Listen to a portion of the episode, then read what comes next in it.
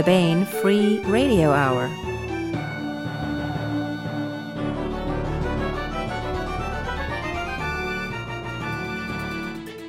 On the podcast, reindeers make a game of dodging space debris and fighting aliens who are literally humbugs to bring Christmas cheer to Denver. And if you can't think of anything else to get me for Christmas, CubeSats always make a nice gift and go well with cranberry sauce. Plus, we continue with our complete audiobook serialization of John Ringo's Under a Graveyard Sky. All right now. Welcome to the Baen Free Radio Hour podcast. It's an honor to have you along. I'm Baen editor Tony Daniel.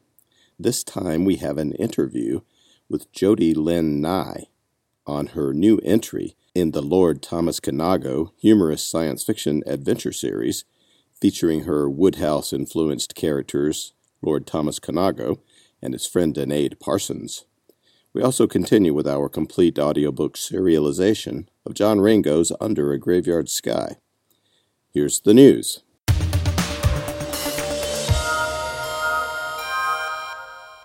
Merry Christmas coming up. Ho, ho, ho. For your holiday reading pleasure, we have some new free fiction and nonfiction at the Baen.com website. This month's fiction is The Siege of Denver by Brendan DuBois. This is a story set in the world of his debut science fiction novel, out in January, Dark Victory. Brendan is a two times Shamus Award winning mystery writer who's the creator of the Lewis Cole mystery series, but he says science fiction has always been his first love. This story will give you a taste of the harrowing world of Dark Victory, where humanity is fighting back against a devastating alien invasion.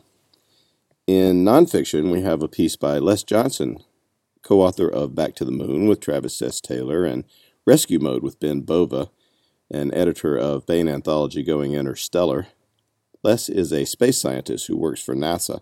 This piece is about satellites called CubeSats and how they are changing the way resources are deployed in Earth orbit, and how they are making satellites in Earth orbit accessible and usable for a wide range of new players, including smaller companies and maybe even individuals in the not so distant future. The Siege of Denver and the CubeSat Revolution are both available for free at Baen.com and in free ebook form at BaenEbooks.com.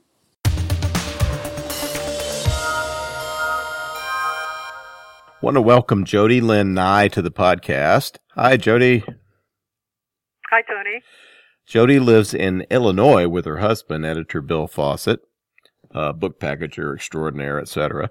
Her numerous works include fantasy novel and Unexpected Apprentice and its sequel, A Forthcoming Wizard, and with Robert Asprin, the best-selling Myth series, uh, as well as License Invoked, which is a Baen book. Also for Baen, Jody has collaborated with New York Times bestselling author Anne McCaffrey on books in the Brainship series and with Anne McCaffrey and Elizabeth Moon on the Planet Pirate series. Her short stories, novelettes, and novellas, which are uh, like the stars, have appeared in uh, numerous anthologies, many from Baen. Uh, those Brainship series books with Anne McCaffrey include The Ship Who Saved the World, The Ship Errant, and The Ship Who Won. And the Planet Pirates include Planet Pirates and the Death of Sleep. She had a single author series from Baen called the Dreamland series, which is comprised of the novels Waking in Dreamland, The School of Light, and The Grand Tour. And she's edited an anthology for Baen. Don't forget your spaceship, dear. Jody is the author of the Lord Thomas Kinago series. The first book is A View from the Imperium. Second one is Fortunes of the Imperium, and our new entry in that series is Rhythm of the Imperium, which is now at booksellers everywhere. You have a long history with Baen, Jody, right? I do. It dates back before 1989, in fact. Yeah. I am one of the longest standing uh, employees, contractors, whatever you like to call me, with Baen Books, uh, still still standing. What? Um, let's talk about the Imperium series. What is the Imperium? Um, it's an old political institution, right? Yes, it is. It's it's pretty much what uh, humankind uh, created as a, a, governing body for its self-protective entity as it reached out into the stars. And this was the means that they used to create a, a sort of cohesive whole, a, a civilization, a protective entity for humankind. And it grew into a vast star ranging uh, empire, if you will. It, Imperium would be another way of saying empire, uh, kingdom, uh, federation. Yeah. And it's big and it's old. It's big and it's old. Humankind left Earth more than 10,000 years ago, and Earth sort of fell into, well, deliberately on purpose, uh, by accident, just disappeared. No one really knows where Earth is. Everyone's concentrating on the core worlds, which is where the capital is of the Imperium, and all of the major trading ports, as well as pleasure planets, uh, trading partners, and the borders between the Imperium and some of its allies and traditional enemies. There's some alien species. Um, we encounter three, I think, in uh, in rhythm. First of all, there is the delightful kale, which I say with tongue in cheek. They are sort of the boorish oafs of the galaxy, I guess. What makes them so irritable? They're really irritable. They are truly irritable. They are tremendously offended by carbon based life forms. They are silicon based themselves, and they evolve in a way that is part of the developing story within rhythm, so I don't want to give too much of that away. But they don't like humanity or any of the fast moving carbon based races because they consider them to be invaders. Uh, humans like to come in, they like to explore things, they like to exploit what they see as resources, they like to come in and poke around and take a look at things, whether or not they stay. And as far as the Kale are concerned, they're intruders. The Kale have their own civilization.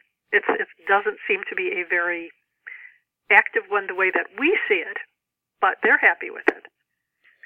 Uh, they they look really uh, they're they're ugly by human standards because they don't have regular looking bodies. They look more like.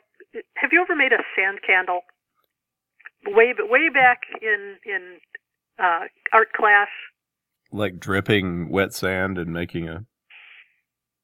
Taking taking wet sand, poking holes in it, and then dribbling wax into it, uh, pouring wax into it, and putting wicks in it when you took it out of the, the body of sand, the candle itself has a sort of surface of rough sand around it. And some of them are really irregular looking. Some of them, some people make them irregular on purpose, see the beauty in that. Well, the kale are almost like sand candles in a way. They're they're irregularly built. So they may have two legs and seven arms, or seven legs and two arms. It all depends on how they developed. And the um the the way that the mathematical system they use is is is a it's kind of a running gag of sorts in the book. It's pretty funny mm-hmm. it's pretty great. Can you explain that a little bit? It's based on eleven. Uh, is that the? No, it's binary. Oh, it's binary. Okay. Binary. I get it. Okay. As far as they're concerned, there's there's one and there's zero, and there's collections of ones and zeros and they've never seen any particular need, especially when you never know how many fingers you're going to have. We deal in base 10 because we have 10 digits mm-hmm. and toes. Well, if you never knew how many digits you're going to end up with, point in saying, well, just count on your fingers. Yeah, and they they seem irritated with us about that, even that at places in the book. They're um they they see it they see it as unnecessarily complicated. Well, we also meet the the Witchu, um, who I picture as kind of Wookiees. Um, am I far off in this? You might consider them a combination between Wookiees and kind of another Star Wars creature. There was one I think in the Cantina that had white uh, white fur, although it had sort of a hose for a nose and big black eyes. Mm-hmm. If you made them large and friendly, but with uh, sharp teeth and very pink gums, and uh, any exposed skin they have is almost fuchsia in color. And they have long white fur, and they are a casual, friendly, uh, demonstrative species. And they are they're not at all body shy. They they tend to be, if they wear anything at all, it's generally straps to hold uh, pouches or something like that, but they don't bother about covering up anything else that might be showing. Yeah, but they're friendly with the with humans, right? I mean, they are they in the Imperium or are they just trading partners? Their own, they they are trading partners. There are a lot of Witchu in the Imperium. They're welcome. They're welcome to be there. They're they're a friendly race. Uh, they're good to have on hand. They are terrific spacefarers and fairly fearless. They're they're courageous people, so they're they're an asset to the Imperium as well as a good trading partner. And finally, there are the Zang, which I just I love these guys. It's the alienness that you that you have of these guys. They're far far beyond us, but you made them of come across with really understandable motives. Um, tell us about the Zang or Zong. The Zang are a, truly ancient race. They predate everything else. They are one of the very primary, primary races that still exist. Uh, there have been others in the past, but the Zang consider the stars, the planets, um, malleable in a way that we can't encompass. So they've developed over time an art form of their own, which is, well, more or less bonsaiing systems. Um, when they see that something is not artistically right in their eyes, um, they they may or may not remove a world or a, even a sun. They're capable of doing that, and it's such a spectacular spectacle that people come from all over when to see one if they can get notice. If they can get there to watch it, it's fabulous. But that has only begun pretty much since our heroine uh, comes into the action. She's uh, she has connected with uh, the Zang. they they like her. They they find her to be an appealing creature. They they feel things about her that would be difficult to express in human terms. That this is Lane. Truly, more or less. Excuse me. This is Lane, the uh, yes, so, sort of interpreter. He is really much of much uh, in the way of being a pet. To um, hey, yeah, the um, proton um, talks about her as if she were sort of a cat that he loves. In a way, in a way, it, it he's fond of her, or it's fond of her. There's a I can't say whether or not they're actually female or male. They they don't have a gender, but they uh, they have characteristics in the way they speak that would be more dominant, more submissive. Uh, that doesn't necessarily mean that they are either male or female. Yeah. Well, they have an age-based uh, hierarchy, it seems, in the book. That is, that's right. They they have had superior experience and skills. So Lozang is the youngest, and Lozang is nervous about uh, failing in front of the others because uh, to to show less than artistic talent would be, well, disgraceful. But the others who are old enough to understand that succeeding the first time is not necessary, they're they're guiding Lozang along to and and giving giving it a couple of chances to try something new. I hate to say it, but uh, maybe I don't hate to say it, but it's it kind of reads like a writing workshop. some of their some of their uh, notes to to Lozang. I, I suppose any any teaching process will have something yeah. similar. Uh, I also see it as a philosophy workshop, if you'd like, to see what is beauty, to define what what beauty is, what sim- yeah. symmetry means. Well, the the planet that is going to be removed uh, at the start of the book is um, this is Lozang's project, right? This is his first big. That's right. Big thing. This is it this is this is Lozang's chance to to show off whether or not it can be uh, accepted along with the works of previous uh, Zang.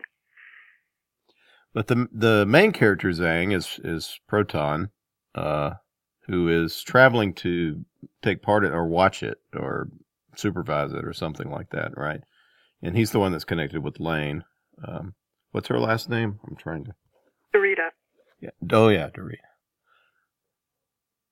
and their relation you you were talking about it she doesn't really he doesn't talk to her right every once in a while he might, but it's he something sort else. of he he emits his sensations towards her. She she translates them, and and she's usually pretty uh, right on.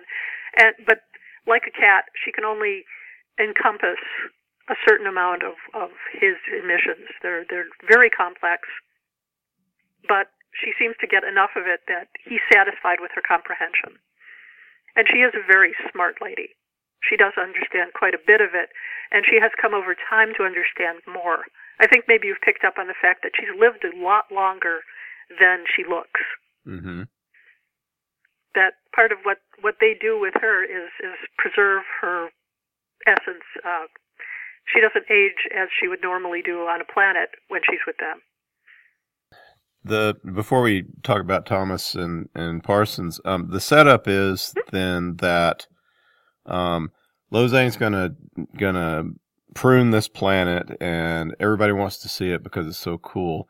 And the uh, the Kale are on their way because they um, they have uh, something to to talk about with the Zang, right? And and they don't care how what it takes to get there; they're going to get there.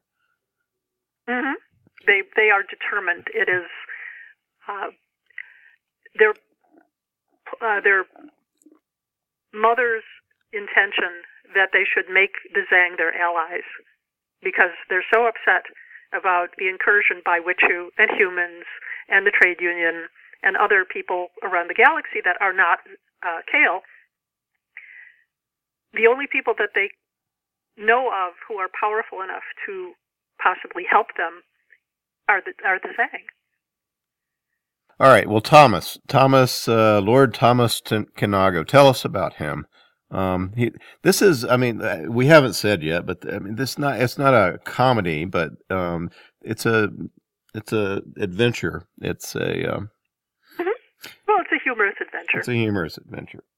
Um, has perhaps, it's not exactly Jeeves in space, but you, you've said that it has some connection to the Wodehouse.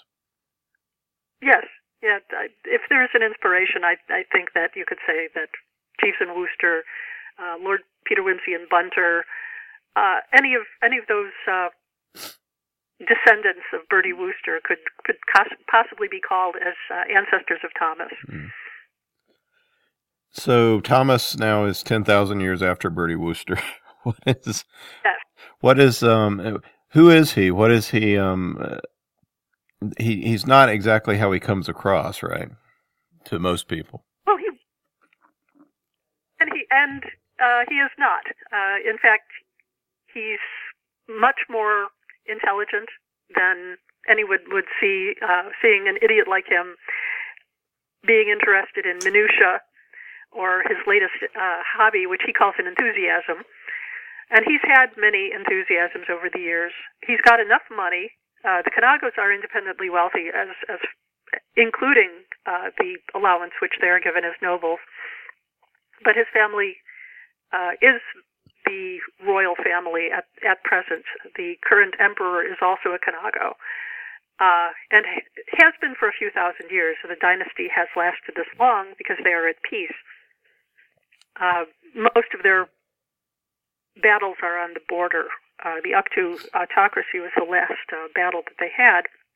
Thomas is a sixth cousin of the current emperor, so he's not really in close line of succession, unless, of course, he was named to be the next emperor.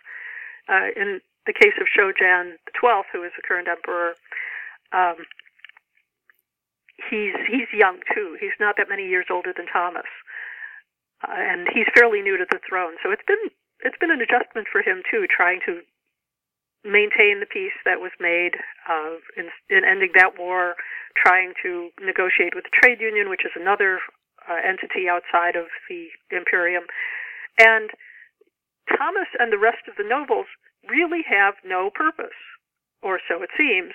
Of course, uh, if you read View from the Imperium, that's all covered in there. But most of the time, they don't have to do anything except amuse themselves. So Thomas has hobbies, and naturally, he's had to fulfill his uh, service in the Imperium Space Navy, of which his mother is, by the way, First Space Lord. Right. His mom runs the the Navy, right? She does. She does run the Navy. Yes, she's she's not a Kinago, she's a Loche, and uh, that's another great family of of the Imperium, and she is very much respected. Uh, but what they have seen over time is that Thomas is also from a long line of people who have been heroes of the Imperium, in spite of their nobility, in spite of the fact that they could take it easy and not do anything other than amuse themselves. And Thomas does want to be of service. He just doesn't seem to be as if he could be very helpful. And he's opinionated. He has his own way of doing things. He will go off and do something. Uh, he'll he'll handle a matter in a in a way that he sees as being better than perhaps other people would. You can't deny that he's effective. Yeah, uh, the and he's helped and um, sometimes reined in by Parsons. Who is Parsons? Parsons Parsons is the sort of eminence grise. He is the power behind the throne. If Thomas was going to be emperor, uh, he would be the one standing behind him, whispering to him, uh, this, is this is the man who has uh, 25 gold mines, and he's only declaring uh, 18 of them, and so on. He's the one with all the secret knowledge.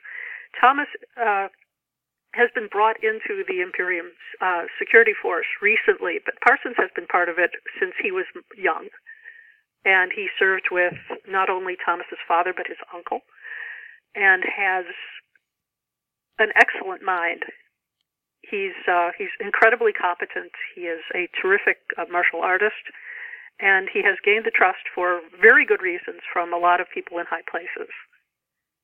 He's uh, he's keeping Thomas out of trouble. He he spotted the boy's potential when Thomas was still very young, and they have brought him on to become well more than more than other people who are of his rank. Yeah. Uh, and most of them aren't interested in being useful. Well, Parsons is and Thomas have a they they have a a acerbic relationship, but it's really close. Mm-hmm. I would say so. Um, Parsons is the father that Thomas really couldn't ever have because his own father was was injured during the war, uh, and it affected his mind. Thomas's lovely, lovely father uh, has has had memory and mental problems uh, since his injuries, and Thomas is fairly sensitive about this.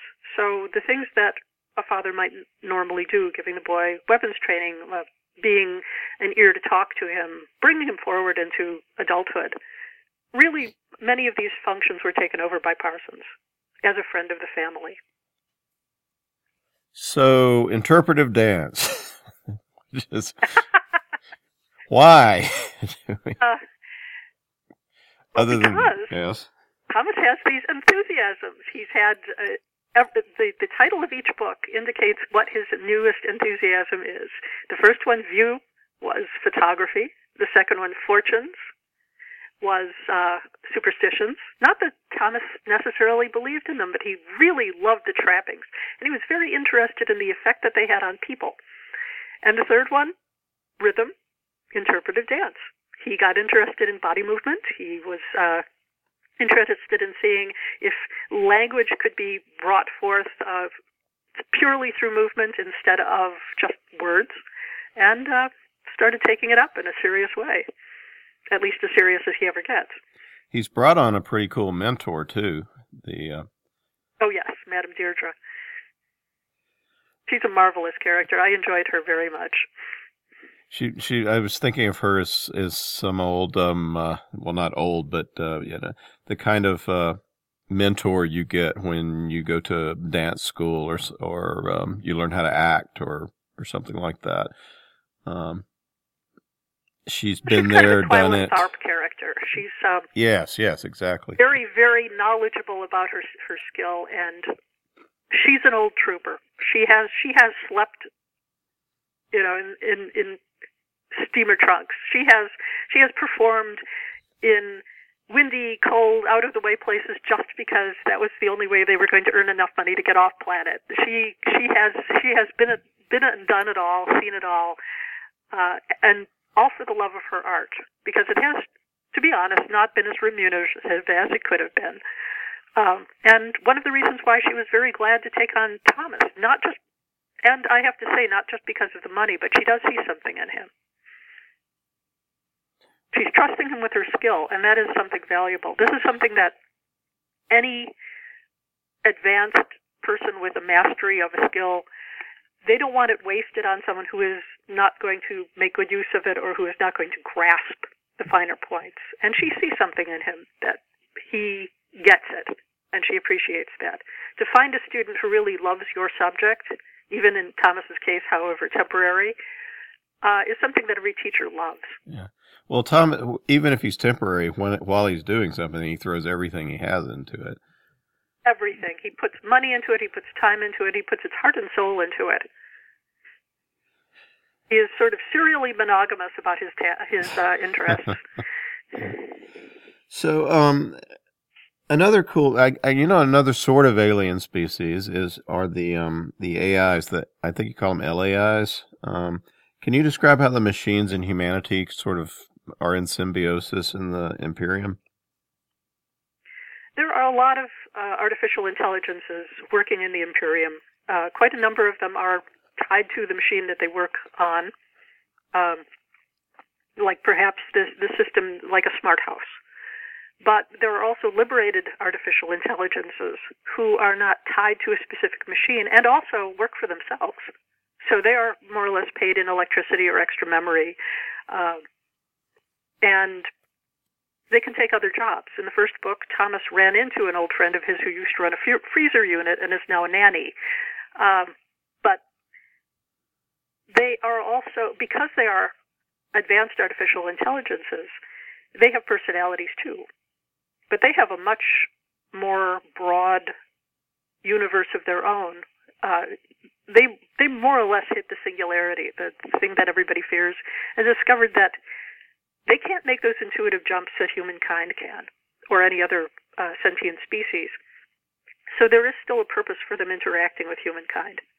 And also there's, it's easier for humans to help build, repair, and make them more advanced than they would be on their own. That intuitive leap that humankind is capable of uh, goes jumps uh, from beyond logic. It's it's sort of the, the tesseract of logic, and that is one of the things that humans have been useful to the uh, mechanicals for. And Thomas is one of the people who treats the mechanicals as if they were just any other people. A lot of them just, uh, a lot of humans ignore the, the and AIs as if they're just the doorknob or the lock or the freezer unit but Thomas has made quite a number of friends with them, as have other people. And that, for him, that expands his, uh, his range of friendship, but it also means that they are more kindly disposed toward him than they would be, say, to an ordinary person. He's all is uh, some of the humor in the book right. I mean, he he will just talk to a wall. oh yeah. And the the wall talks back, and they have a it's um it's an odd juxtaposition, even if they're just talking about regular things, and it, it's funny, at least to me. Um, well, I hope so. That was the idea. And I've never. I, this is not. This is not a spoiler, but I have never read a scene featuring an attack by a massage chair. Um, although now that I have, they do seem very ominous when you think about them. Can you tell us a little bit about um, what the role of the the AIs without giving too much away, um, having the story? Well, they are uh, they are under siege because as um, silicon-based life forms, uh, the the Kale are capable of communicating with them in a way that humankind can't, and they are finding that they have the ability to control them, especially in a minor fashion.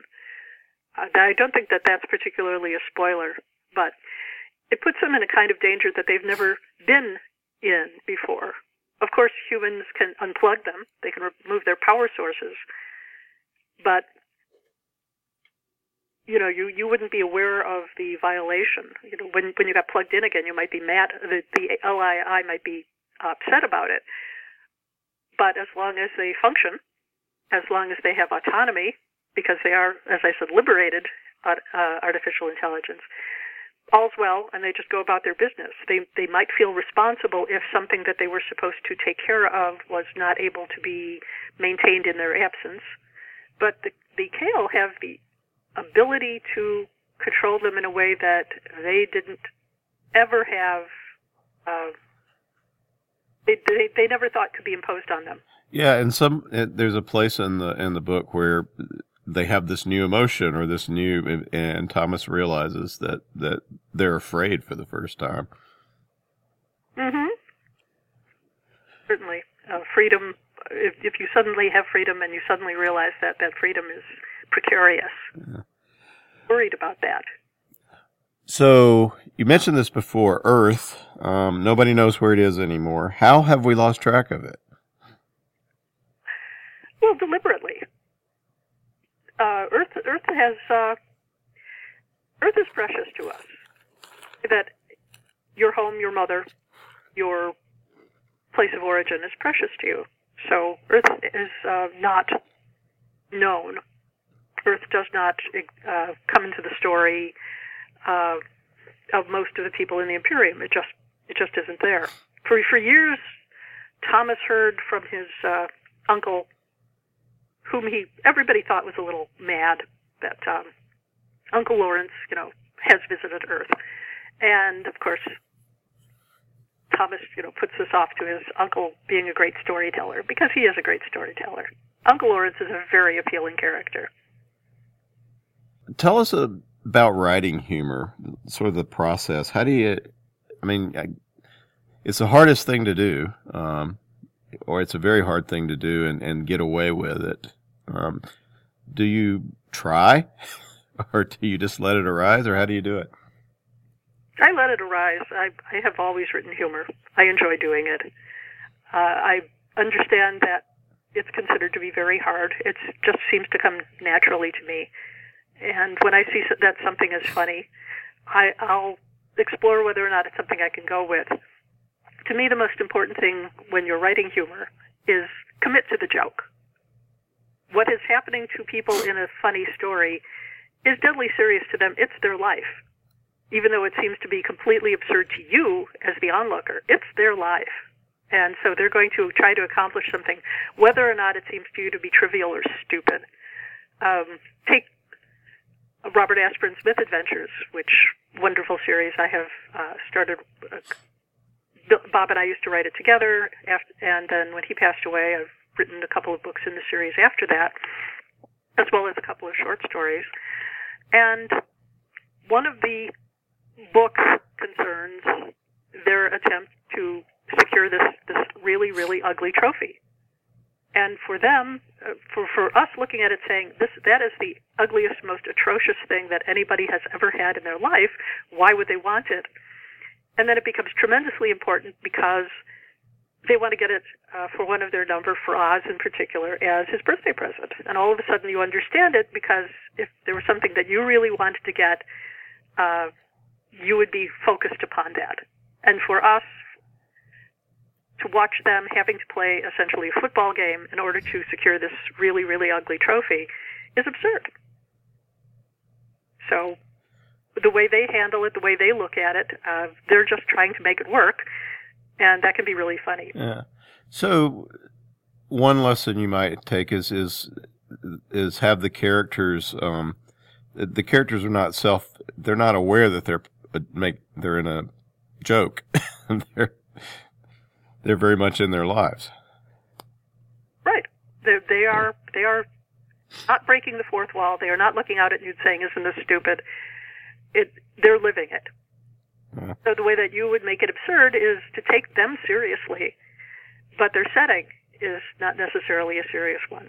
It is, yes, it is absurd for Thomas to be interested in interpretive dance, certainly, and his his cousins are normally are, are used to, well, each of them having kind of expensive hobbies, and they're not even particularly taken aback by his, but we are, as readers, are saying, he's doing what? Yeah. Well, needless to say, it has some. It plays into the plot of the book in some way. Um, hmm You are very prolific, as we've said. Um, what is your work process like? Do you plow ahead? Do you keep certain hours? I start um, in the morning, depending on what time I get up. I get up, feed the cat, make my cocoa, and, and sit down and work. Uh, I stop when I start writing gibberish, and I go on to other things. I never answer my email or even look at it before noon, uh, because otherwise I, that's all I will do during the course of a day. If I need to look at my email in the morning, that means that I've committed to doing office work that day. Mm-hmm. Um, I know what that feels like. and yes, absolutely. There's uh, for me. Um, I try to work on one project at a time. I focus on that. I will take breaks if I'm, for example, if I'm writing a book. I like to break in the middle and write short stories because it's great to get something actually done in the middle. Uh, to actually be able to write the words "the end" or or think them, and have that satisfaction of, of completing an arc uh, while I'm writing a book. hmm And I like what I'm doing. Uh, I had a conversation with a, another writer at a at a conference once, and uh, he said, "For you, is is your work uh, is is writing for you a walk in the park or a visit to the dentist?" And well, between the two, I said, "A walk in the park," and he said, "I hate you." because for him it was it was literally pulling teeth. And I I felt bad about that, but I can't help the way I feel. I, I really enjoy doing what I do. Because writers have to write, we have to get Yeah, the stories exactly. out there. And yes, there are times when it is painful, but there's an immense satisfaction to having get to getting that out, to getting that story out of yourself. And working through the problems that um, arise as you're writing, right? Oh yeah, and and that too is satisfying. Is saying, I have got, I've painted myself into this corner. How am I going to get myself out in a plausible fashion? Uh, it's really a tremendous uh, process. And like I said, there's satisfaction. Yes, there's hard work. It is work. Anyone who says, "Oh, well, I can write a book. I should just sit down and write a book," go ahead, please do. uh, we have a a great submission process here at Baen. We certainly accept unsolicited manuscripts. We have a great slush reader in Gray. Um, Yes, indeed. what are you working on at the moment? Well, I'm uh, working at this time on a collaboration with Travis Taylor. We're writing uh, some YA books for Baen, and I'm working on a couple. Oh yeah, that's really cool. Um, can you t- talk a little bit about that? Because I mean, we got the contract in now. Oh, we're uh, we're working on young adult uh, things set set in space, set in near future, and it's uh, it's been interesting working with with him. He's uh, he's got a very lively mind, tremendous intelligence, and it's it's been fun. It's been fun so far. I hope everyone will like it when it's done. Yeah. Well, they're gonna. It's it's uh, about a scientist and a group of kids, right? That Mm-hmm. Yes, yes, indeed. Uh, he is he is their mentor, uh, but they they make the decisions. They they learn from it. Uh, they they go into peril, uh, and they solve their own problems. Most most of their problems. There are things that you really can't expect them to, but they'll do their very best, and they grow, uh, and they become a coherent group together. I could also say something about being in the two Clan of the Claw um, anthologies. That they're they're doing very well for Baen, so or at least I, so I am told. yeah, the Clan of the Claw is um is something else you you did a novella for. Um, t- both of them that we've had out so far.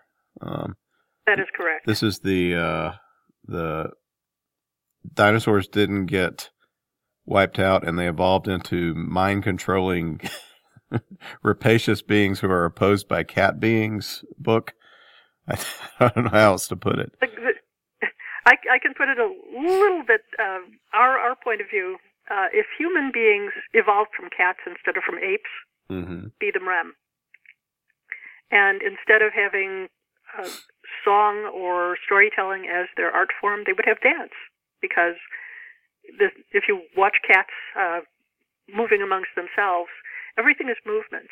They they hardly ever meow at each other unless they're challenging one another. They meow at us. So movement to them is more important. They can express a great deal, and in a way that this ties back to rhythm, isn't it? Uh, so the Mrem have been living peacefully in what is essentially the the borders, uh, the land that would be between, say, France and northern Africa in uh, in that area of, of the world. And what if the Mediterranean Sea did not exist until there was a break in the land, uh, the, the bottleneck of land that was holding back the ocean. And suddenly, half the Mrem are cut off from the others, and this vast sea is, is starting to fill up and flooding their lands, uh, killing quite a number of them, and leaving them more or less at the mercy of the, the lizard creatures because they have to get they're, they're trying to re, rejoin the rest of the tribes who are on the north side. So they are now um, trying to get around, well, trying to find where the edges of, of this new ocean are uh, in order to go northward. And uh, all of the stories take place with the uh, Mrem tribes trying to find their way to safety. And the um, I did the first novella with. Hmm? Go ahead. I did the first novella with with John Ringo, and I've carried on with the same characters in the second volume, and uh, I I hope we'll be able to do more of it. We've had some really good names, uh, some really good stories in it from uh, Eric Flint, Harry Turtledove, uh, Steve Stirling, Mercedes Lackey, and me, and uh, it's it's turning into a great saga. Yeah, the uh, I really I I adored Eric Flint's story that was in the last one. Um, what was yours again? Can you go over it? I I'll recall it. Feeding a fever. The uh, valet of of the dancers, who are the bards and the lawgivers within the tribe, they have a person who takes care of them, who looks after them, who brushes their fur, who makes sure that they get fed, and he is well, their valet, and his name is Petru. He's he's our he's the main character of this. He's uh, all of all of the original characters in the first novella uh, were based on either John's cats or my cats, and Petru is a was a very flamboyant creature based upon a very flamboyant cat, and he's such a wonderful character that he became the star of the second novella. He is taking care of the dancers when a a plague has hit uh, their tribe, the Lila clan. They everybody has become sick because they were drinking unfiltered water. Nobody, nobody, everyone is so desperate for water that they drank this water, not thinking that it might have a parasite in it, and they have fallen ill. So he is trying to find healing herbs and soft food stuff so that they can uh, bring their strength back up. And action ensues therefrom. Yeah. Well, that will um, be out in the spring in uh, mass market as well. Mm-hmm. So that is upcoming. So, what's your next solo project going to be, or do you have it lined up? Well, I'm hoping that uh, there will be more Jeeves and Wooster in space in my future. Um, I've got a couple of other things I don't want to talk about just yet. Yeah. Uh, well, what is uh, all right? So, um, what will Thomas's uh, hobbies? What might they be in the future? Presuming he gets out of this book alive. Wait and see. Well, I, I, I think it'll be great to uh, to find out. Um, it's a really fun series. Well, thank you. I'm glad you enjoyed it. The book is Rhythm of the Imperium by Jody Lynn Nye. It is the third entry in the Lord Thomas Kinago series, and it's now at booksellers everywhere. Well, Jody, thank you so much for being with us. Well, thank you so much for asking me to talk, Tony.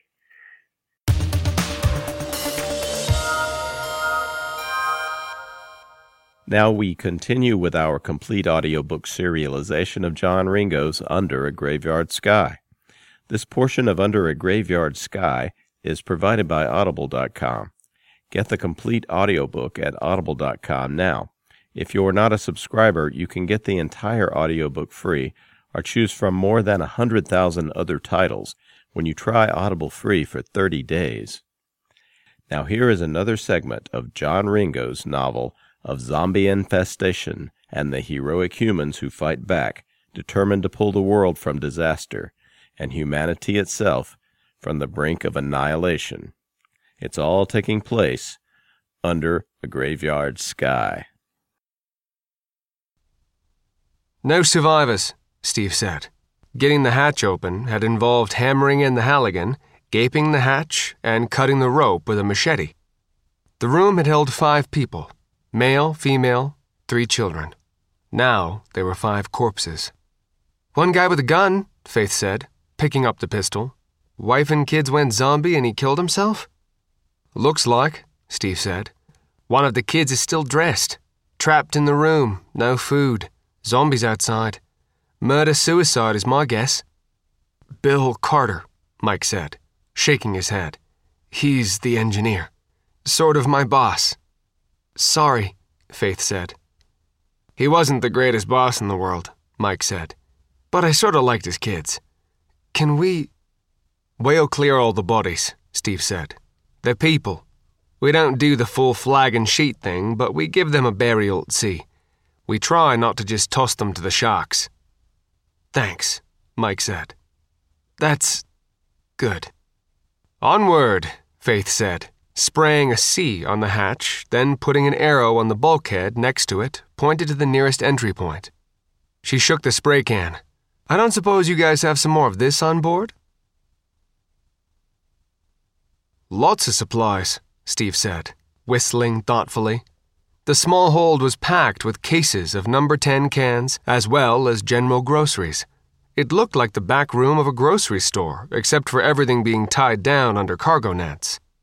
We were figuring on being at sea for a while, Brado said. We were going to need it. So why the hell is she dead? Faith asked, looking at the bloated corpse. I think she. She's been dead a while, the corpse was clothed and lying up against the bulkhead. She, probably, didn't have any evidence of wounds and was in a hold packed with food. Remember how sick you got? Steve asked. The virus kills people 20% of the time. Moving all these stores is going to be a pain in the patootie, Faith said. We've got cranes, Mike said, pointing up. Open up the top hatch, winch it out. That works, Steve said if it's flat calm. You can tow a tugboat, Mike said. The main transfer is shot, but that doesn't mean you can't tow it. How far to the nearest harbor? Bermuda's about a hundred miles away, Steve said. Last time I checked the position. Put it in Bermuda Harbor and call in the boats to load up? Hell, it's got enough diesel to keep us running for months. What about Isham? Faith asked. I think we can spare some, Steve said. I hate to point this out, Brado said nervously, but this isn't technically salvage. You don't have to finger your pistol, Mike, Faith said. They had loaned him one for his own security on the boat, as well as body armor. And it makes me nervous when you do. You don't want me nervous. Down, Faith, Steve said. Mike, you can claim it as last survivor, I guess. There's no owners anymore that we know of.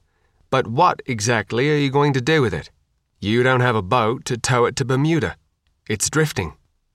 I'll, you know, cut you in on it, Mike said. That's what we were looking at anyway, Steve said, shrugging. So, what do I get? Mike asked. You mean besides being rescued? Faith replied. What do you want me to offer? Steve asked. Mike, what you get in this world is what you make for yourself. I suppose at some point there will be enough people mobile that you can add what you take from others. But right now, all there is is either running and hiding or doing what we're doing, trying to save people, like, you know, you. If you want some help to try to find a boat, I'm getting stingy with those, really. But I'll do that. Trade you this for a functioning yacht and as much stores as you can carry. Hell, refuel as often as you like until the tanks are dry. But what are you going to do, Mike? Keep running and looking for that one safe place? Good luck finding it. I haven't heard where it might be. I know boats, Mike said, his brow furrowing. I mean, I'm not a captain, but hell, none of you are. But I know repairs, and we've got repair materials. I don't want to go around scavenging. Being in here, it's scaring the shit out of me. I want the lights on and the whole thing cleared out, but I can repair boats. Okay. We anchor the hell out of this in a protected part of Bermuda Harbor, Steve said, and you can act as a base station? If we get a tanker or something, we'll bring it in for fuel. I'm getting the feeling we need to talk about how to organize this whole thing, Faith said. But can we finish clearing the boat first? Or do we let Fly do the rest? She asked with a feral grin. Please, no, Brado said. There, Steve said, cocking his head. The reason you're willing to share the boat, then? Point, Brado said. So let's get finished clearing, Steve said, heading down the corridor. Then we'll figure out how this is going to work in more detail. Zombies? Zombies. Any zombies? Toy, away team, Steve said, taking off his respirator. They were running out of filters, which was going to suck pretty soon. It wasn't bad on the deck, but the air was still thick with rot. Away team. Toy? Where's the Cooper? Over. About 50 miles northeast. Ask them to vector here, Steve said. Their supplies, and we need to have a meeting. Roger.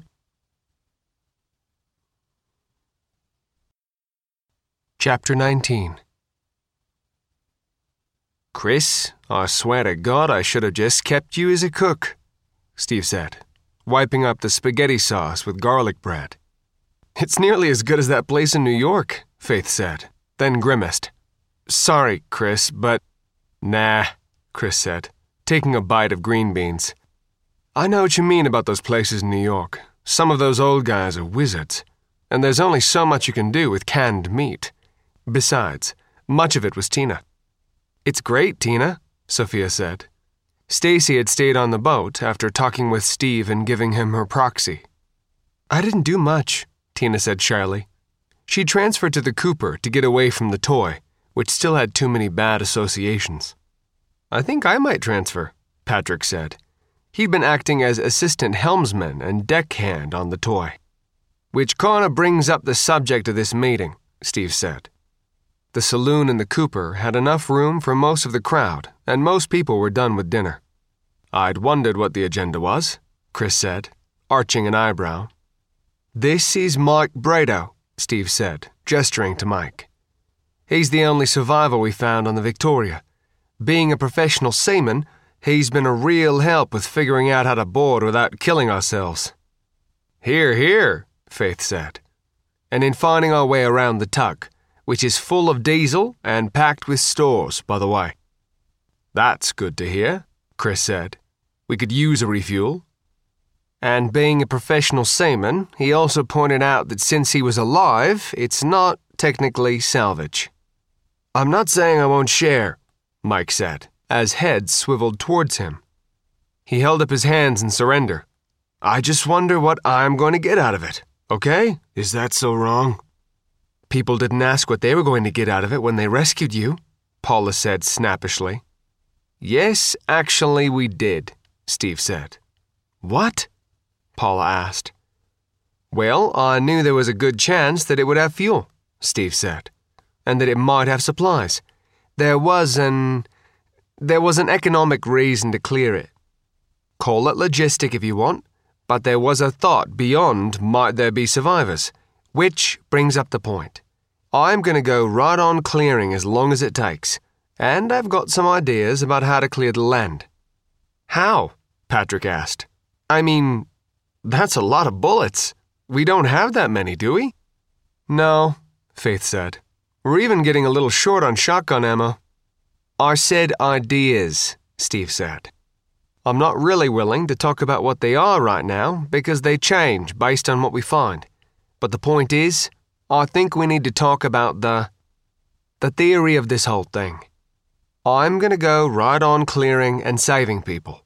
But how do we make some of the decisions that need to be made? What right, really, does Mike have to that boat? I'm not saying that he doesn't have rights. I'm saying that, face it, this is not before the plague. There are laws of the sea, but those have changed over the years. Forget the laws. For one thing, there's nobody to enforce them. How do we organize ourselves? Example I said that if he wanted, I'd try to find him a decent yacht, and he could take as many supplies as he wanted in exchange for the tug. Can we use the tug? Chris asked. That's a lot for a derelict. Does it run? No, Steve said. We need to tow it to Bermuda, but we'll need Mark's help to do that. But the real point is do I have the authority to make that promise? That was the thought that crossed my mind after I said it. Chris, when we found the Cooper, you were the obvious choice to take it over. You giving him my boat? Chris asked. No, but the point is, I said, Chris, this is your boat. I said it. And I gave Isham that 45 footer. Is that my decision to make? We're sort of following your lead, Steve, Paula said. I don't have a problem with that. Um, Patrick said, raising his hand. I've sort of been thinking about that. Go, Steve said. You said you were a history professor? Patrick said. One of the groups I was thinking about is the Italian Companieres. Okay, not a reference I'd expected, Steve said with a laugh. Companieres? Chris said, blinking. What? Simply put, they were mercenary bands during the long wars in the late Middle Ages and the Renaissance in Italy, Steve said. They're where we get the word bravo, which is what they were called individually. It just means the courageous ones. They basically fought for shares and elected their leaders rather than having them appointed or fighting for lords directly. Ronin, Paula said. Ronin were radically different, Patrick said. They're better known, and there are some similarities, Steve said. The big difference being that Companieres came from multiple backgrounds, whereas Ronin were samurai that lost their lords and had no one to be loyal to afterwards. So you're saying we should vote? I think. Patrick's face worked. I don't explain stuff very well sometimes, but Companieres were one of the bases of the Star Trek universe system. We're all over the map here, Paula said, sighing exasperatedly. The Companieres were sort of share and share alike, Patrick said, which is how the Federation was based. You mean the stupid liberal we don't have money bullshit? Faith said. It wasn't stupid, Patrick said, shaking his head. They had so many resources that trade in terms of money was left behind. Cory Doctorow explained it better in Stop, Steve said. You have already done two digressions. I used to think the Star Trek thing was an example of Roddenberry's liberal side as well, but once I got my head around the economics, it made sense. It does? Faith said. I won't say it wasn't pro communism political speech disguised, Steve said, but in the Federation, anything was available at the touch of a button. There weren't any basic resource restrictions. If you don't want to work, you don't have to. On the other hand, there was no economic drive to be, say, a starship captain. You did it because you could, and you wanted to. The question I've always had is why there was a restriction on how many starships a group like that had. Why couldn't anybody have a starship if there were exactly no resource restrictions? But that's beside the point. And I think Patrick's point is that as we get better at clearance, resource restrictions aren't going to be an issue after a while. Patrick? Right, Patrick said, pointing. That. What you said. In Starfleet, you didn't want to get promoted for the stuff. You wanted to get promoted to run stuff, to be a Starfleet captain, not for the money. About all you got in terms of stuff was a bigger cabin. How did they do promotions? Sophia asked. Um, Patrick said. Through Starfleet based on presumed merit, Steve said. Which doesn't help us. And it's more than promotions, although that's part of it. But on that point, when we find the next boat that's usable, assuming we don't have the question of legitimate salvage, who gets it? And who decides? You do, Chris said. Really? Steve said. Because the next person I'd give a boat to is Sophia. What? Sophia said, her eyes wide. Uh, Chris said, frowning. Sophia? Faith said angrily. She has more boat handling experience than anyone else we have, Steve said, ticking off his points on his fingers. She's engaged in the program. She's not only a good helmsman, but she understands the logistics side. She's diligent, and people like her. She gets things done. Oh, I choose the crew carefully, but those are my points. Okay, Chris said, his brow furrowing. She's kind of young. Yeah, Faith said. And. And. Faith, you don't even like driving when it's your watch, Steve said. Yeah, but. She said, frowning. You want to do the paperwork? Steve asked. Figure out the fuel use? Try to figure out which EPIRB to do next? Well, no, but. Faith said. Damn it! How about me? Paula asked, cocking her head. There are other potential choices, Steve said, but the best choice, in my opinion, is Sophia. Actually, if he wanted it and agreed to fully join the program, I'd now say Mike. Uh, I don't want to clear boats, Mike said, holding up his hands. Sophia hasn't cleared an actual powered boat since we started, Steve said. My point is, Chris, you said I get to decide. Should I? I'm not saying I shouldn't. I think for now that's the way to go. But what's my authority? What's it based on? Saving people? That's a pretty good basis, Paula said. Why don't we put it to a vote? Because if we'd put it to a vote at a certain point when Isham was on board, I might have lost, Steve said. So you want to stack the deck, Chris said. Not stack the deck, Steve said. But who we get off of boats is a crapshoot. Do we automatically give them voting rights? How often do we have elections? You want a charter? Patrick said. Like I said, compañeros. And I was serious. There's no Starfleet, Patrick, Paula said. There wasn't with the compañeros, Patrick said. I think. Okay, pirates then. Oh, great choice, Faith said, rolling her eyes. We're not pirates. When pirates captured a ship, they had to decide who got it, Patrick said. And they were freebooters. They worked for shares. The shares were based on. Actually, I'm not sure what the shares were based on, but they voted on the basis of their shares. Okay, now you're talking my language, Mike said. He'd been looking puzzled through the whole exchange. Go, Steve said. Lots of boats, tugs, fishing boats, are share boats, Brado said.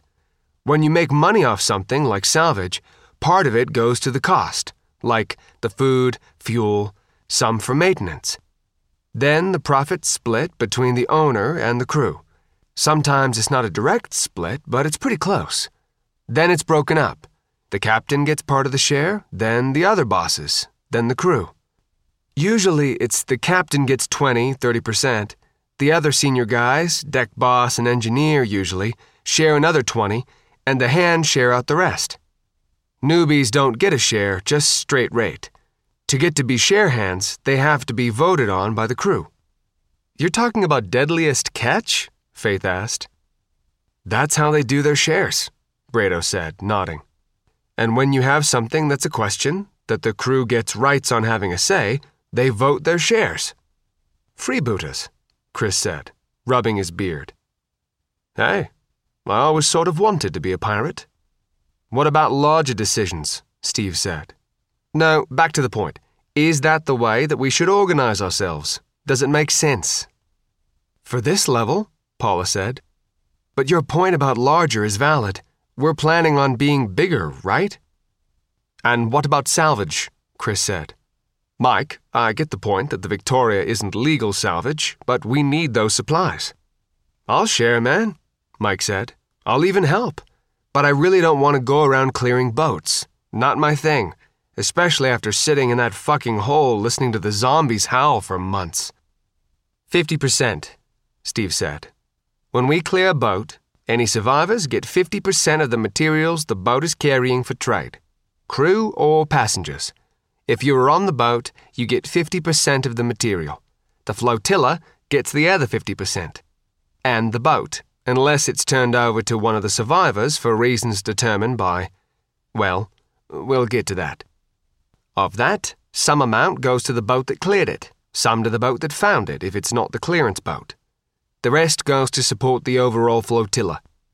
I can go 50%, Mike said, grimacing. Do I keep the boat? Mike, we're probably going to be using it for storage, Steve said, until we get something better. You're not going to go hungry again. You okay with that? Being the base station? And your share is 50% of the materials to trade if you want. I can do that, Mike said, nodding. Not sure what I'll trade. Okay. First, do we have a second that boats organize on the basis of shares? Second, Paul said. Wait, are we voting on a shares basis? Not yet, Steve said. We have a second? Objections? It's out of order, Chris said. But before we vote, what are the shares? Figure that out after we determine if we're going to do it on a shares basis.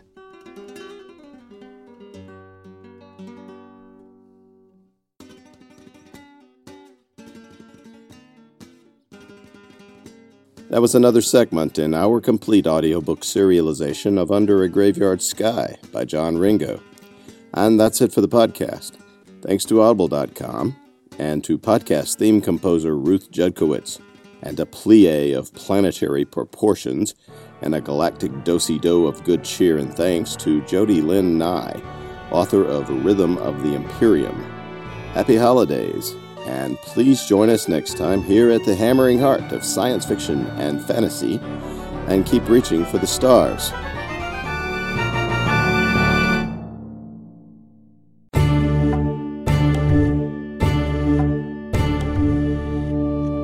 Free Radio Hour is brought to you by Baen Books Audio Drama, presenting dramatized audio plays of the best science fiction and fantasy with a professional cast and cinema quality soundtracks.